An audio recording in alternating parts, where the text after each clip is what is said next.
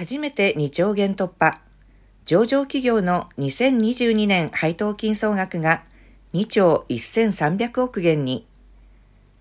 中国上場企業協会が25日に発表した報告によると、先週最後の取引日となった7月21日には、上場企業3234社が2022年度決算における収益配分を実施し、配当金総額は1兆7300億元に達した。前年度四半期決算、半期決算の配当金を合わせると、22年の配当金は2兆元に迫った。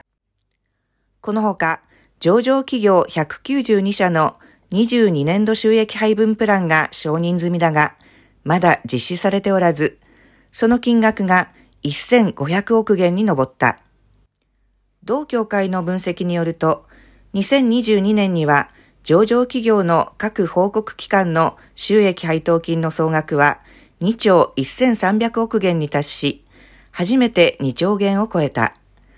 これは2017年に1兆元を突破したのに続く画期的な出来事だ。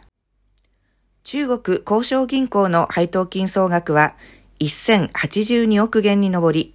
2年続けて1000億元を超え、米ナスダック市場に上場するアップル社の配当金に相当する金額だという。